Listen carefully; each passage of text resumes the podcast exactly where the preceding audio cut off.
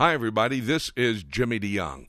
This technology made available to us through the brains that God gives people around the world gives us an opportunity using podcasting to let you listen to introductions to some of the Bible teaching series that I have done, Bible prophecy teaching series, that is, and one of them is Malachi, a Middle East news update. It's the last book in the Old Testament. It's the last word from God before 400 years of silence and then the appearance of Jesus Christ here on the earth.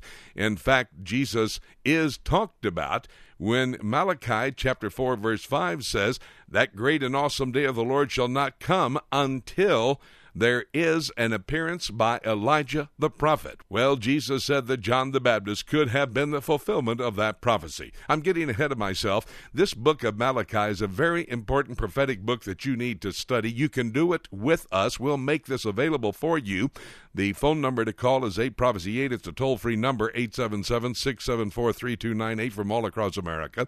Or you can go to our website, www.prophecytoday.com, and find out about this five hour CD audio series, Malachi, a Middle East News Update. Say, do you have a few moments? Let me let you listen to the introduction to this series, and I'll get back with you and remind you how you can get your copy of it. Right now, though, here is Malachi and, in fact, a Middle East News Update. Go back to what Paul said to Timothy. Look up here in verse 2. For men shall be lovers of their own selves that certainly sounds like loose sexual behavior. Lovers of their own, their own selves. Keep reading. Covetous, boasters, proud, blasphemers, disobedient to parents, unthankful, unholy, without natural affection. Huh?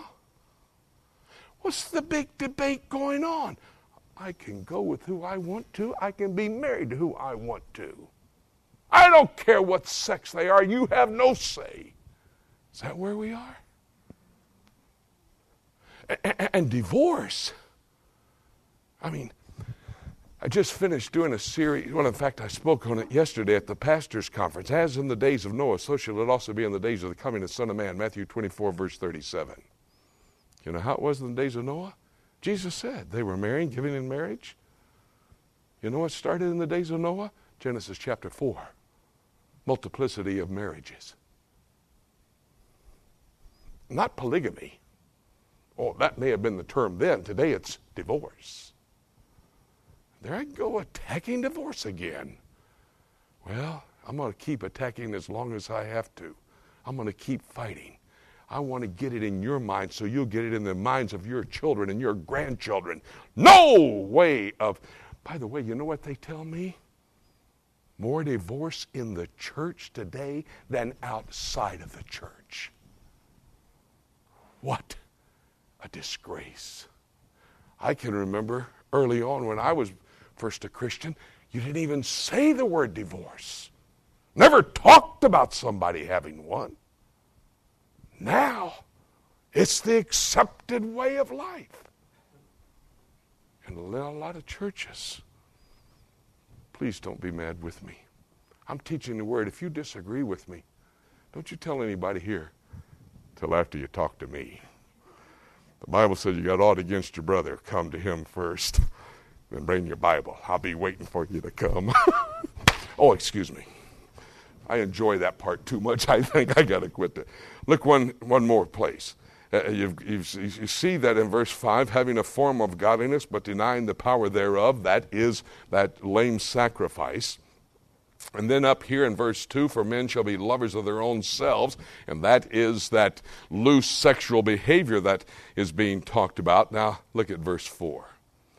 Traitors, heady, high minded, lovers of pleasure more than lovers of God. Well, that's where stealing from the Lord comes in.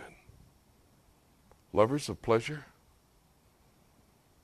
You know what we've done at some churches? We've set up a early morning Sunday morning service, eight o'clock, Because some of our men would like to go to the golf course Sunday afternoon. And it ticks me off because I'm the one that's got to show up at 8 o'clock. I didn't know 8 o'clock came twice on Sunday, to tell you the truth.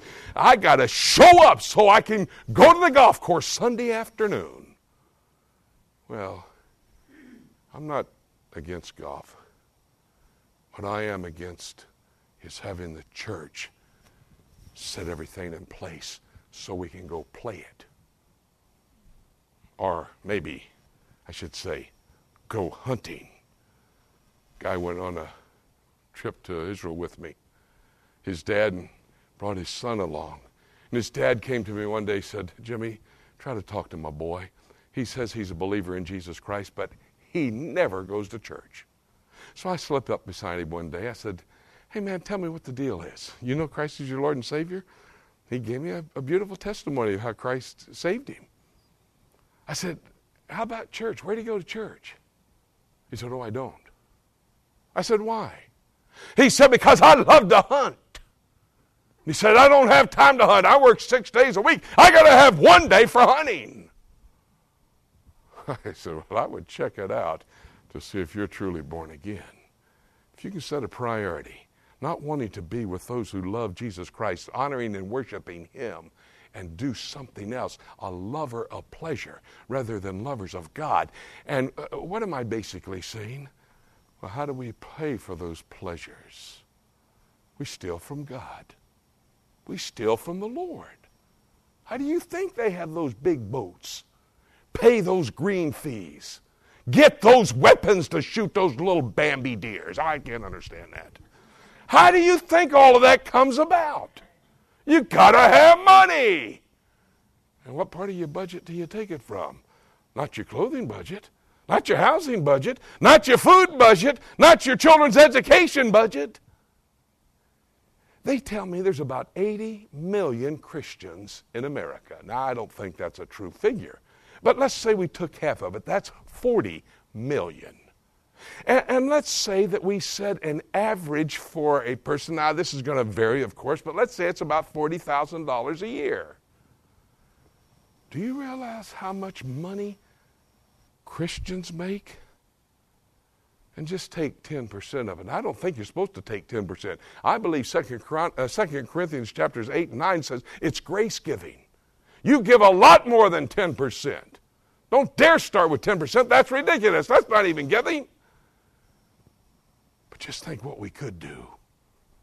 And then when you think we're doing so good, ask Harry Ballback how the monies are coming in for missionaries that will spend four and five years trying to get enough money up together to go win people to Jesus Christ.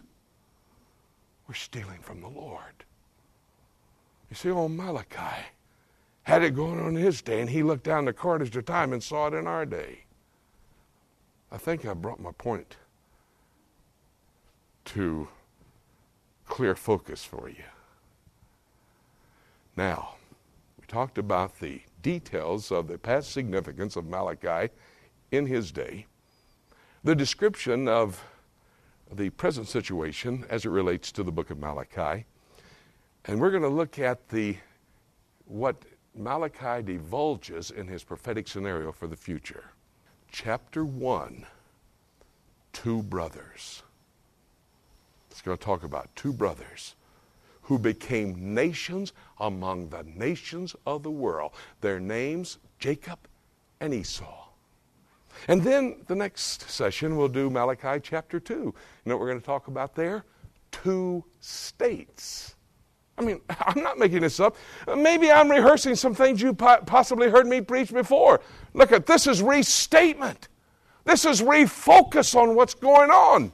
I didn't make up Malachi. Malachi wrote it 2,500 years ago. I'm just telling you what he said. We're going to talk about two states. We're on the verge because civil war is about to break out in Israel. The prime minister himself, Ariel Sharon, said, We are at the point of civil war. Hello, Mr. Prime Minister. You're the reason for it. You're going to destroy those Jewish settlements. You're the one that's dividing the nation. Talk about that that session. Third session, which is the third chapter, we're going to talk about two temples. Two temples. Temples that will be in operation. And where are they? You know what happened in Tiberias the other day? I'll tell you when you come back for that session. And then the last session, we're going to talk about two witnesses. Two witnesses. And let me tell you something two brothers, two states, and two temples are setting the stage for two witnesses. It's all in the book. All you have to do is, you don't have to be a brain surgeon to teach prophecy. Just have to read the book and kind of get an understanding. I hope and pray our sessions together will be a blessing to you. Father, thank you for the Word of God and the privilege and honor that you give us to be able to spend time in the book. I'm in awe that you breathed into a man named Malachi. Don't know a whole lot about him. Know he's, his name means he's a messenger. He's presenting the message that so describes our day in detail how it's going to be. I could almost entitle this study Malachi's Middle East News Update. And as we unfold the scriptures to our friends, might we see exactly what the messenger, your messenger, brings to us in his message for the days in which we're living. The precious name we pray with thanksgiving. Thank you so very much for joining us on this podcasting opportunity for you to hear an introduction to a series entitled Malachi, a Middle East News Update. You know what's going on in the Middle East will help you to understand the times in which we're living. In fact, it is the time clock that you can understand what God's program for the end times is all about. This five hour CD audio series, Malachi, a Middle East News Update, is available to you. Call our toll free number, 877 674 3298. That is a toll free number from across America. 8 Prophecy 8's the way I remember it. Maybe you can jot that down and remember it that way as well. Or you can go to our website, www.prophecytoday.com, go to our shopping mall and find out how you can purchase your copy of Malachi, a Middle East News Update. We'll look at Malachi, the messenger, and the message two brothers, two states, two temples, and two witnesses. That is the five messages on this five hour series, Malachi, a Middle East News Update. Hope that uh, this will be a blessing to you and help you to understand, in light of the study of the Scriptures, where we are in God's time. Tell you the truth, the answer is the rapture is about to take place. In fact, it could happen at any moment. And having said that, nothing left for me to say except let's keep looking up until.